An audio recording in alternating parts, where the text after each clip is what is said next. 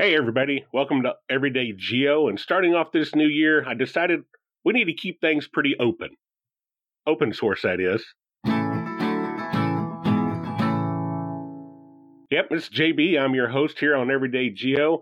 And last uh, podcast, I did a little just one on me bits and bops section. And, and one of those sections I talked about was an article I came across about, you know, open source and having open source as part of your GIS toolkit. And that was written by a gentleman named Mike Miller. And going through his article, I was like, man, it'd be really good to get somebody who knows open source on this show because, you know, if you've listened to these podcasts, about 98% or 95% of the people that I've talked to are primarily Esri users. And nothing against Esri. Love Esri. Started using Esri myself, but I thought somebody who really understood open source would be nice to have on the on the call. And so I contacted Mike and he agreed to come on. So, hey, Mike, how you doing? I'm doing good, JB. Thanks for having me. I'm glad to have you. And so, um, as I stated earlier, you were, I, I got your, your info from your, your article and your blog, and you came out with a new one this week that was, is very good as well. And I'm really excited to hear about some of this open source stuff that you're doing.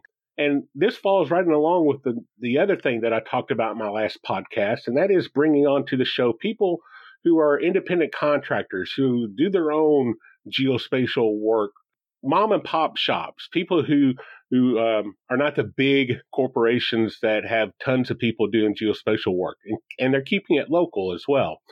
And so Mike falls right into that. You're you're an independent contractor, correct, Mike? Uh, yes, that's correct.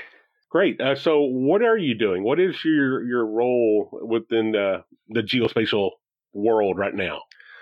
Well, my background, I've worked for smaller environmental consulting firms for about 15 years. But um, right now, I recently moved to Mexico. I married a woman from Mexico and decided to move down here. And, you know, I didn't have a work permit.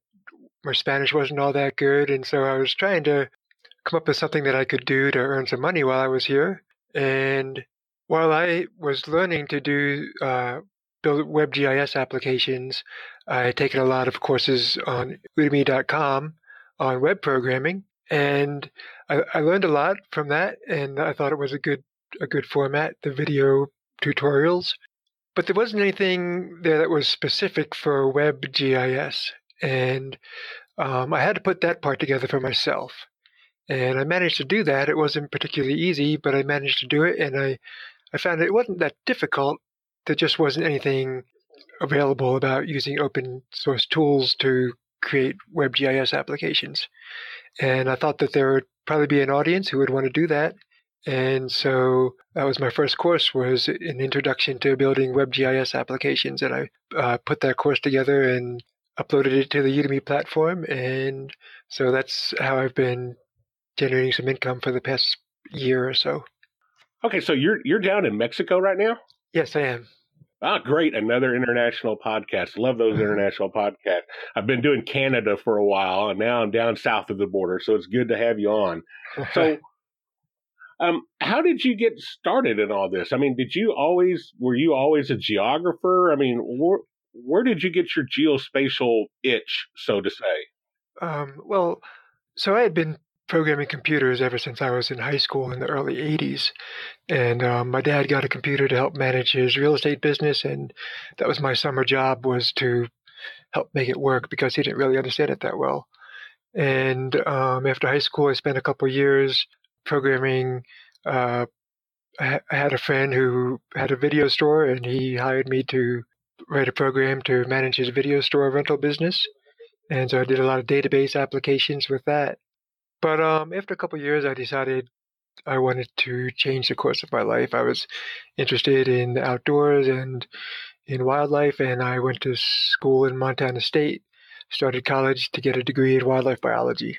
And when I got there, I got a work study job with Montana State Fish, Wildlife, and Parks, and I met a guy there who was a computer programmer and also had been um, had been a wildlife biologist in the past and he started talking about GIS, and I didn't know anything about it at the time, but I'd been interested in the outdoors and in maps and computer programming, and I got to be real good friends with this guy, and I learned that there was a GIS minor at Montana State, and so I thought that would be a good fit with my background and with my interest in wildlife biology.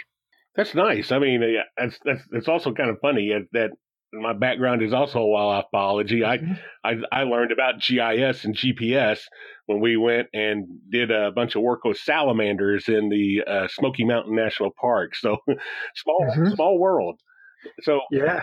So after after your undergraduate, did you did you do anything else? Did you go into grad school or or anything like that? I got a master's degree in ecology from Colorado State University. And I took some GIS classes there, but I wasn't really able to use it that much in my research. But I, I definitely pursued continuing my my interest in my education in GIS. And then um, I started a PhD program at Purdue University, and my work there was heavily GIS oriented. Yeah, um, I was looking at developing methods for uh, developing spatial inference from animal movements as a complete linear path, like you would get from a GPS collar, as opposed to just points. And so I was developing software and developing statistical methods and that type of thing. Oh, that's interesting because I, I remember back when people started first doing tracking with GPS. I mean, it was just location. It wasn't a full path. It was just like, oh, you know, the elephant was here at this location, and then like 10 hours later, it's over here at this location. And people are like, well, how did he get from A to B? Yeah, and that's really what stimulated my interest. A lot of a lot of the work I had was in winter um, tracking animals in the snow, and you know, so I had a lot of time out there following animals around, and also a lot of time to think. And you know, I realized that most of the st- statistical methods that we had to analyze habitat use and things like that from animals came from points from mostly from radio telemetry. And here I was spending all day following these tracks around the snow and thinking, there's a whole lot of information here that's not encapsulated in just a point. And maybe if we could get the entire line, um, we could learn some some different kinds of information. We could extract some different kinds of information from that. So you were back in the in the very beginning of that whole movement type monitoring of, of wildlife. Yeah, the GPS collars had had really they'd been out for a while, but they were really just getting to the point where they were small enough and could hold enough data to be um, to be really useful. Yeah, I, I, remember some of those first GPS collars that they were pretty big, big enough for an elephant, but yeah, not going to do you yeah. any good. Not going to do you good on like a lynx or a fox. They were still too big. Yeah, exactly.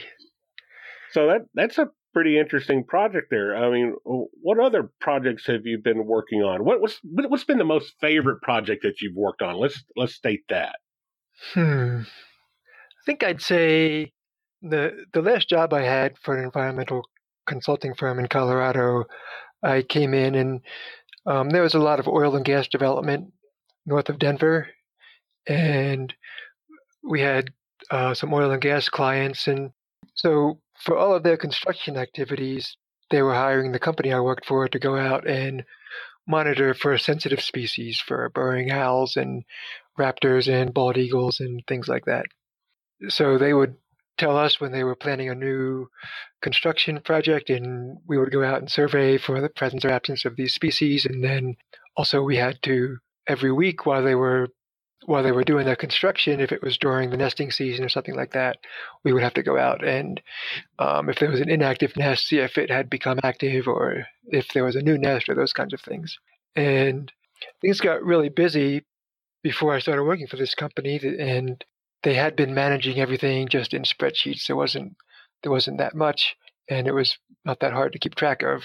And then all of a sudden, things blew up, and they got tons of work, tons of new construction, it got to be really hectic managing the scheduling of the surveys and you know they would give us just a spreadsheet every week that had the new construction activities and the dates would have changed and everything changed and so it was a really um, a really complex uh, scheduling and mapping um, kind of process and and they realized that they didn't have the personnel to to do the kind of programming, custom applications that was re- would be required to manage that whole process. And so that's where I came in.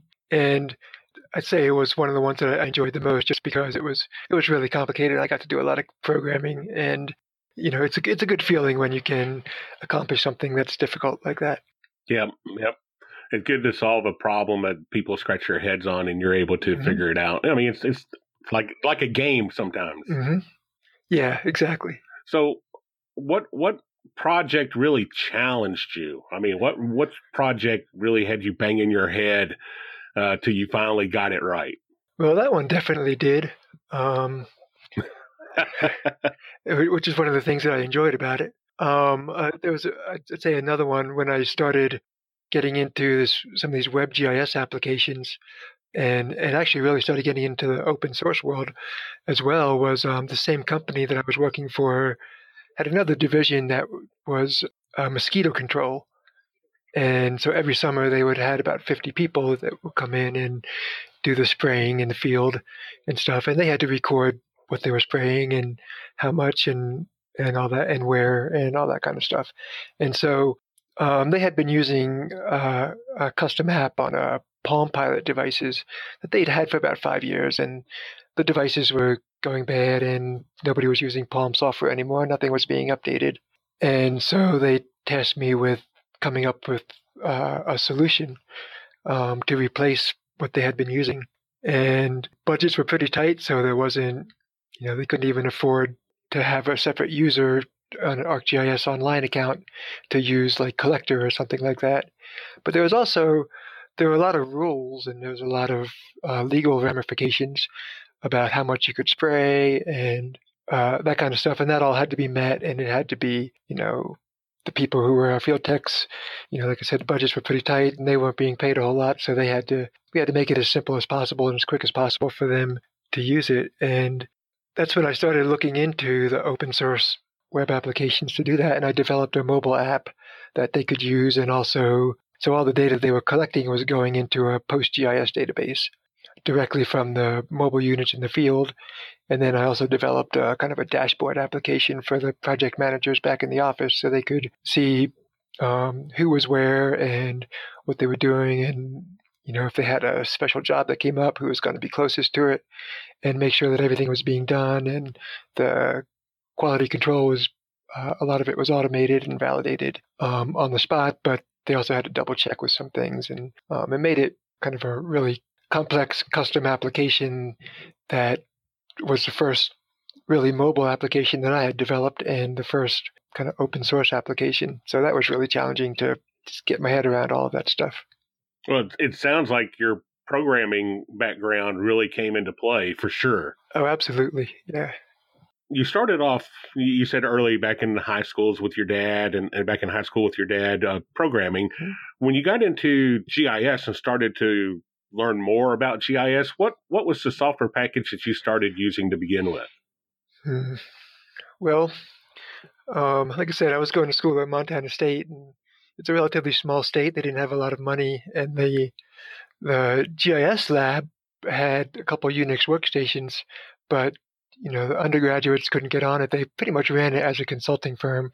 They were doing work for other people, and you had to pay to get access to their their computers. Computers were really expensive at the time. This was 1991, 1992, and so I actually got my whole minor in GIS and spatial analysis, and never actually got on Arc Info. we had a couple canned labs with a, a program called Idrisi that was free software back then. I don't know if you if you remember Idrisi. But oh yeah, I, I remember it. Yeah, so we had a couple canned labs with that and stuff, but I really hadn't actually gotten my hands on on the software. We had learned a lot of theory, learned a lot about what everything meant, and that kind of thing. But um, yeah, it was really different time back then than it is now. And uh, I think I've kind of come to the conclusion that I benefited from that in the long run even though it was really frustrating to me at the time, because here I was saying, yeah, I have a minor in GIS and spatial analysis. And if somebody had hired me and said, here, try and do something, I wouldn't have known the first thing of what to do. Um, you know, how to actually get in and use ArcInfo. But uh, soon after that, uh, or ArcView 3.0 came out, and um, I managed to get a copy of that and uh, that you could run on a PC. And they had the Avenue programming language, so I learned how to do some scripting in Avenue. Uh, used that for a while, and then when I went to Purdue and started my PhD, I was, like I said, I was doing a lot of programming in GIS to develop some of these kind of statistical methods for analyzing movement data. And I'd started with Avenue, but about six months after I started, they came out with ArcGIS 8.0, which was you know completely different, and the programming was in Visual Basic and uh, using the ArcObjects API, and it was completely new, and there wasn't you know there weren't really books or anything like that out. But I also realized at the time that you know if I was going to do something that big, that I wanted to do it in a way that it was going to you know that wasn't going to be outdated in a year, and so spent a lot of time learning how to use ArcObjects and learning how to use programming Visual Basic and completely, you know, had to switch into into that programming environment. Um, and, and and that's what I worked in for a bunch of years until I did a little bit of Python scripting in ArcGIS, but um, not so much because I, I already knew ArcObjects and I could do what I needed in that generally quicker than I could do in Python. I, am familiar with the whole university locking down software. So, I mean, I learned on a Unix environment, well, mm-hmm. VMS, uh, old digital box, an old digital box is how I learned ArcInfo. And then finally happy when, when ArcView came yeah. out, I was like, oh, there's a graphical user interface. Yeah. yeah. and now, now you're pretty much, um, open source, right? Yeah. I mean, I still have an ArcGIS license and I still use it occasionally, but um, when I started, well, so one of the, some of the other problems that I've had working in the environmental consulting business has been, you know, we'd occasionally get projects where we needed to have several people editing data at the same time um, with some bigger projects, and and that just doesn't work in ArcGIS unless you have a ArcGIS server instance and and then they need the seven thousand dollar, uh, I guess it used to be ArcEditor. Now I think they call it ArcGIS standard.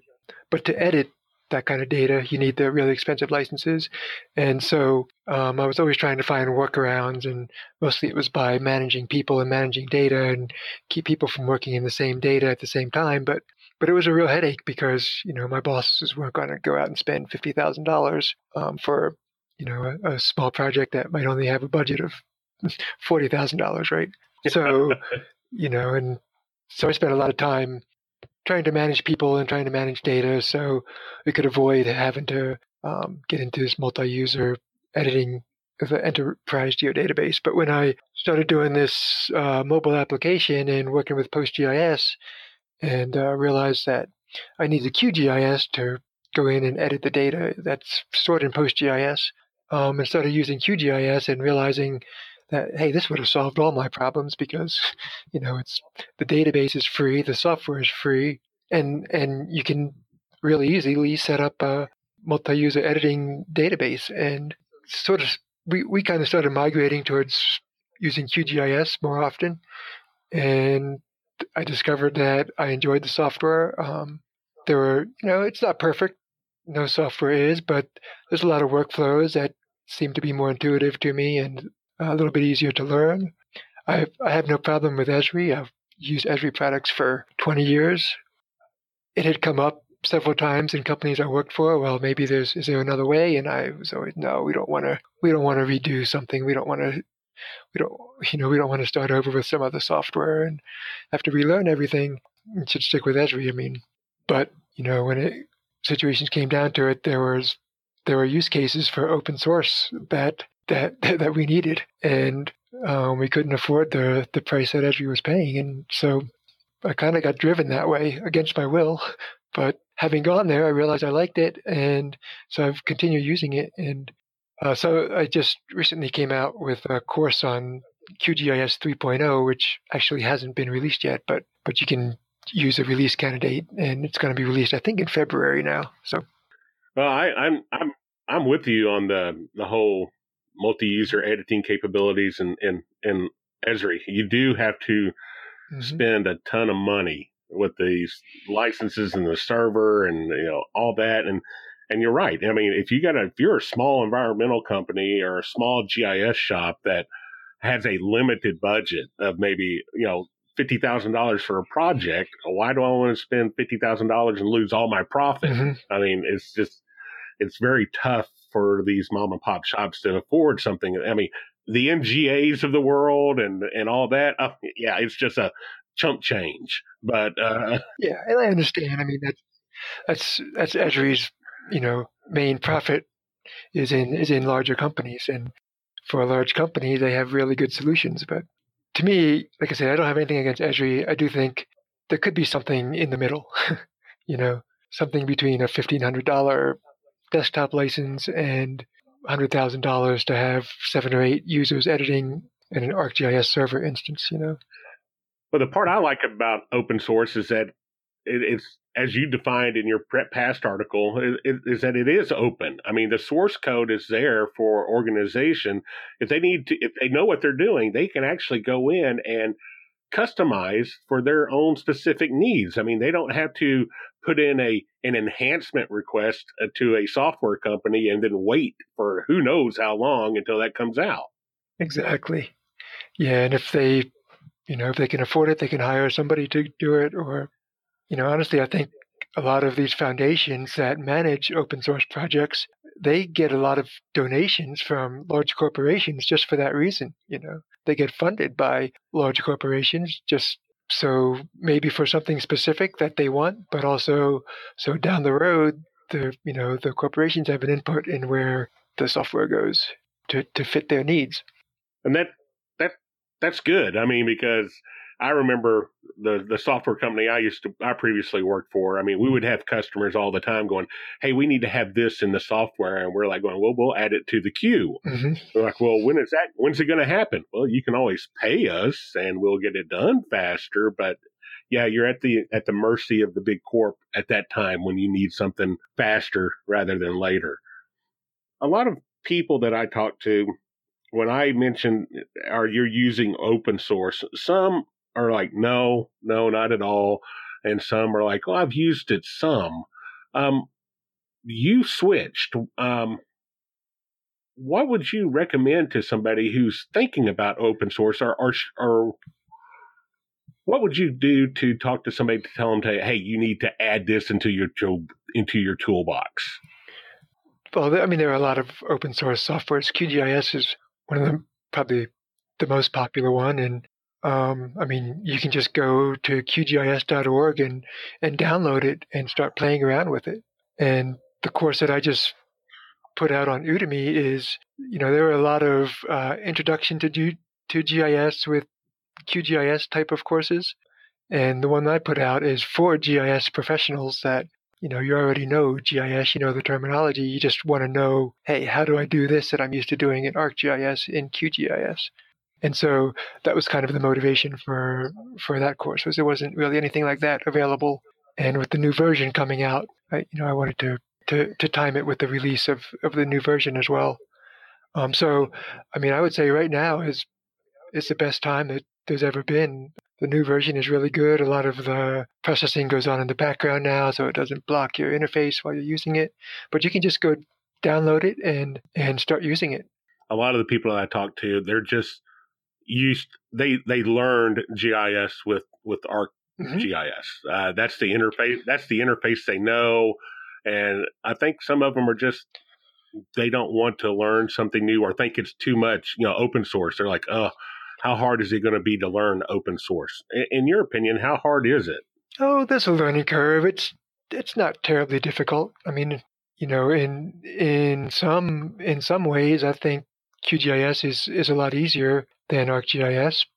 Maybe it might not have all the bells and whistles, but you know, it's got enough for it's got what most people use, you know. And so so what I did, like I said, I mean, I have ArcGIS. I still have ArcGIS license. I'm I'm going to keep paying the maintenance on it. Occasionally, I use it for uh, something if there's something I, that I can't do in QGIS. But you know, for a long time, you know, I had both, and I I, I would switch back and forth. And you know, at, in the beginning, I did a lot of stuff in ArcGIS, and occasionally I would switch to QGIS for something, or if I had time to try and figure something and learn something new, I would use QGIS.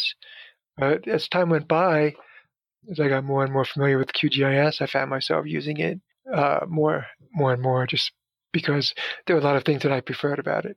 Especially one of the things that I really preferred about it, it was the editing. The editing just seemed much more straightforward to me and, and easier to understand than the editing in ArcGIS.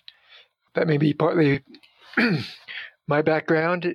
I know ArcGIS switched their entire editing environment when they, I think in version 10, they made a lot of changes. And I hadn't been doing a whole lot of editing since that point, so I never really got familiar with it. But when I picked up QGIS, it was I found it really easy to to do a lot of complex editing in QGIS, and so I would go to QGIS to edit things, and then use ArcGIS for analysis. And eventually, I just ended up doing mostly stuff in QGIS, and and now sometimes months go by and I don't use ArcGIS at all. So now, do you um, what other open source? I mean, besides QGIS and and Postgres, PostGIS, uh, do you use any other uh, open source software? What about for? Do you do any remote sensing? No, I don't do much of that at all, and I really don't know what the options are in remote sensing as far as open source. I know you, there's been a lot. no. Go ahead. Oh, I was going to say there is there is a, a plugin in QGIS called the semi-automatic classification plugin that um, seems to be, you know, at least for basic remote sensing kinds of things, um, seems to be pretty good. I mean, you can go in and download satellite data and do some supervised classifications and, and a lot of those kinds of things, uh, and you can, you know, write in QGIS. So, so, so that's a possibility. There's a, um, I think there's a, I'm trying to think of the name of the open source software right now. Orfeo, Orfeo Toolbox. I think. Uh, uh, uh, okay. Another guy who's who's learning to use open source, uh, Franco Busick, he's using it, trying mm-hmm. to learn it. It's open source as well, and when you install it, it feeds in some of its um, open source stuff right into QGIS. Uh, so I've mm-hmm. I've got to ask him a little bit more about that. But that was a that's a pretty cool package as well. I think.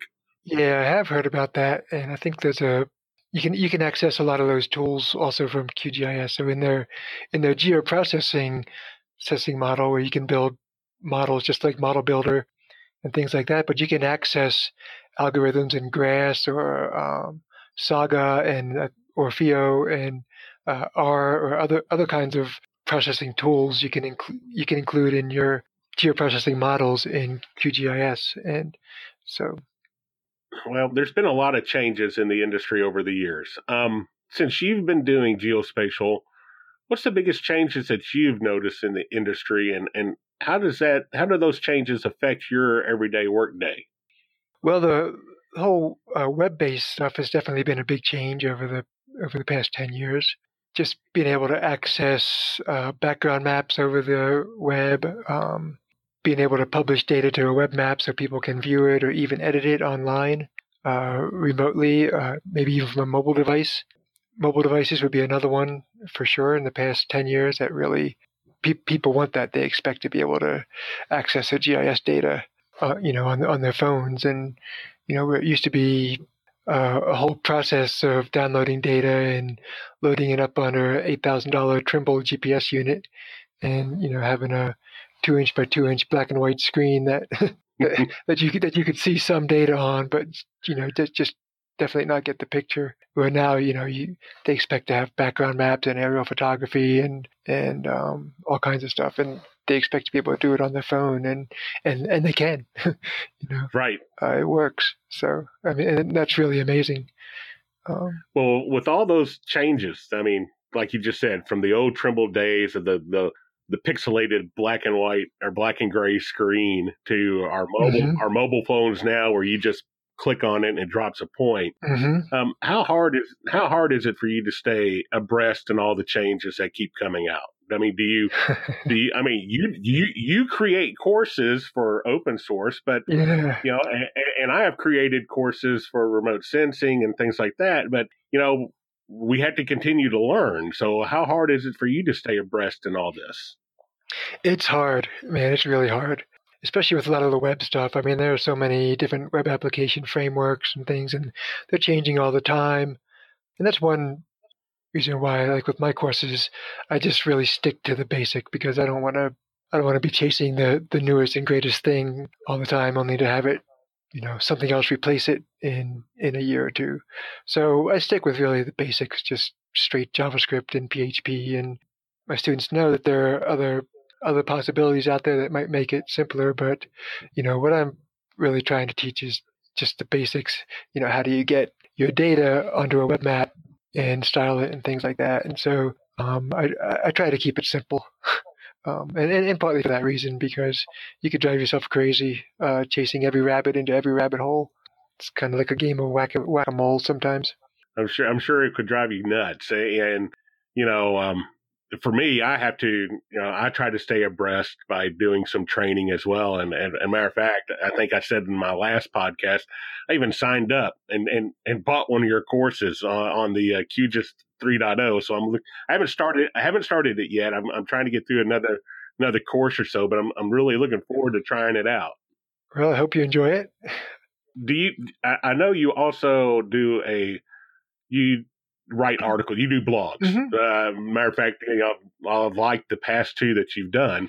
Uh, do Do you read any blogs out there? Um. Yeah, I don't have any that I specifically follow, like that I check every day or see if something's happened. But but uh, you know, when I'm doing research and stuff, I read a lot of blog posts if I'm, and you know, there are some that I have subscriptions to, um, but it's more or less kind of hit or miss do you ever? I mean, being open source, there's not a whole lot of people that I well, maybe Boundless does. Um, but do you um, watch any webinars or anything on the technology? I do occasionally. Yeah, if you know, when if I see something that that's coming up that's going to be available that I'm interested in, definitely. But most of the stuff I watch is stuff that's already been published that you know I just find when I'm searching when I'm doing research do you get a chance to go to any conferences or anything to mingle with folks or, or learn more stuff? I would like to do more of that. It's been a while since I've been to a conference. I went to a couple conferences just in Colorado that were GIS conferences and the Esri Southwest user group meetings a couple times. I, I, would like to do more of that. Some of the QGIS conferences I would like to go, the FOSS4G. Uh, it's just a matter of where they are and and what I can afford to get to at this point. Yeah. I don't know if you're familiar with the Society for Conservation GIS, but they they do a they're they're a group that's really focused on conservation issues and using GIS to address conservation issues. And I've been a member for a long time, and I think it's a good group. And they they do a conference every year that I would like to go to. But uh, do they, is it an international group or is it just a group in the U.S. or or what? No, it's very much an international group. Okay. So, with your experience, if if a student at a university or somebody who's thinking about getting into GIS or something like that was listening to this podcast, what would you recommend to them as they start to get going into their everyday geo world? I think two things.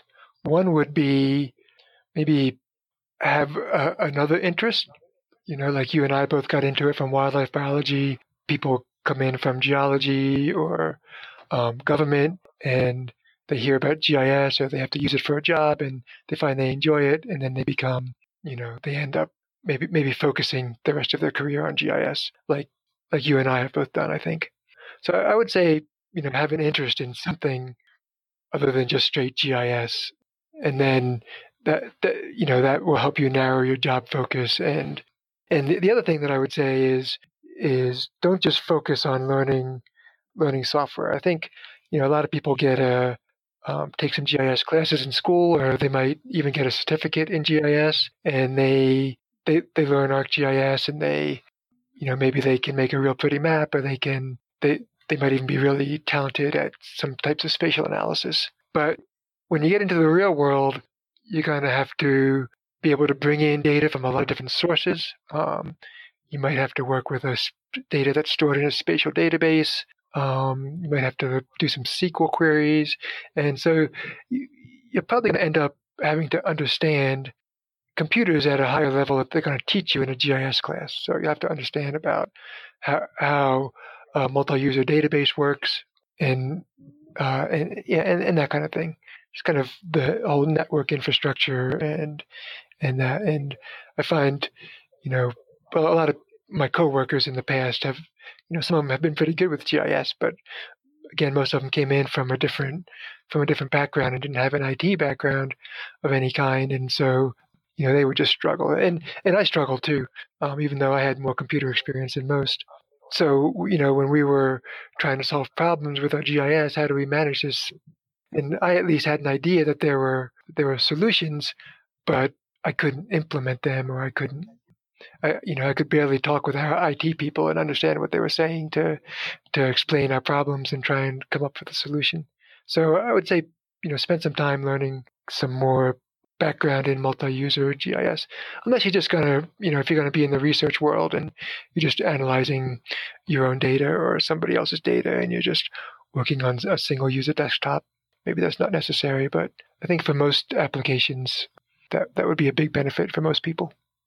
I, I think so too. I mean, back when I started, Mm-hmm. Yeah, we I did a lot of stuff command line, then we went GUI, and now we're back into programming and stuff. I wish I had taken right. I wish I had taken more IT or programming classes, especially with the way things are moving now. Everything's going to the cloud. You got to understand infrastructure, especially if you're going to be on the back end mm-hmm. of things, feeding data, feeding data into databases, and not so much the front end. You definitely need to understand the the IT side of the house a lot more than than you would probably get in a general GIS class.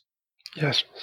So as we as we begin to slowly wind up here, you are an independent contractor, so I'm gonna, you know, hey, uh, take a minute or something and and plug your plug your stuff.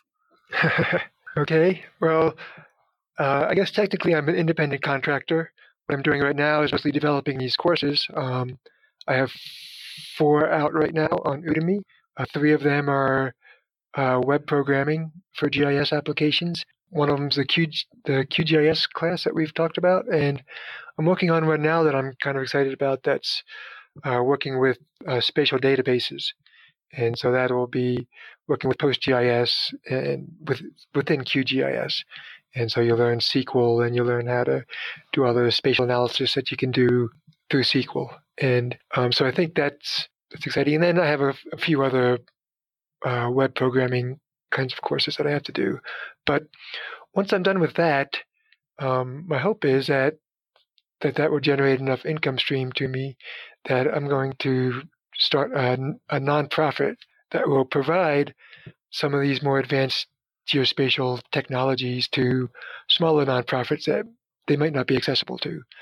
Things like mobile applications or web maps you know, setting up a multi-user database, doing those kinds of things. So um, what we would be doing would be they would tell us what we would need, and uh, and and I or maybe some other people, if it gets to the point where I can hire some other people, would would help them do it, either you know, depending on their ability to pay. So I'm hoping that the courses sell enough to fund me that I can uh, do work for people that really need it. You know, I mean, I, I spent my career working, you know, explain to you some of the projects, you know, mosquito control and oil and gas and that kind of stuff. But I'd really like to spend the, the last decade or so of my career doing things that are really going to make a difference in the world. And so, so that's my goal. We'll see. Probably I'll have to take on some other uh, kinds of consulting as well, just in order to pay the bills occasionally. So, but we'll see how that goes. Well, that's that that's a good cause. And do you have a website if anybody's interested in learning more about you? I do. The website is millermountain.com, just spelled just the way it sounds. And you can also, my blog is called Geospatial Brainstorming. And so if you just enter that into Google, it should take you to my blog. And from there, you can link back to my the website. And hopefully, in the next five or six months, there'll be some information about the nonprofit that I'm trying to start up. What about uh, email? Yes, my email is millermountainmex uh, at gmail.com. All right, great. Well, uh, if if you're listening to this podcast, I will include all of Mike's stuff on the podcast site so that you can click and check out his blog, check out his website, and you also have a few YouTube tutorials out there too, don't you? Yes, I do. The YouTube tutorials are mostly just individual lectures from my courses that I thought would have more of a general interest. So I put them out there on YouTube that so people can uh, look at them without signing up for my courses, and also hopefully people might see them and say, "Hey, I want to learn more," and sign up for some. Well, great. Well, Mike, I want to I want to thank you for your your time today to talk to me about uh, open source and some of the cool things that you've done and, and are doing, especially with your training stuff. And I would like to remind everybody to to, to support your local guys out there, to support your your local uh, GIS geospatial folks out there. They, they'd work just as hard as the guys in the big company if you like the podcast, if you if you like the website, make sure you subscribe. You can always uh, subscribe on the website with your favorite podcast uh, listening device. If you like iTunes, if you like Google Play or Stitcher, you can subscribe. Also, follow us on Twitter as well as Instagram. You know, Twitter, you can find me at Geo Joe Bob. It's G E O J O B O B. Same thing for Instagram. And if you're using Instagram and you tag a geospatial photo with everyday hashtag everyday geo, it'll come up on the website. So, Mike, thank you again for coming on to the show. I hope you've had a good time, and I hope everybody listening learned something and look forward to talking to you again soon. Have a good day, everybody.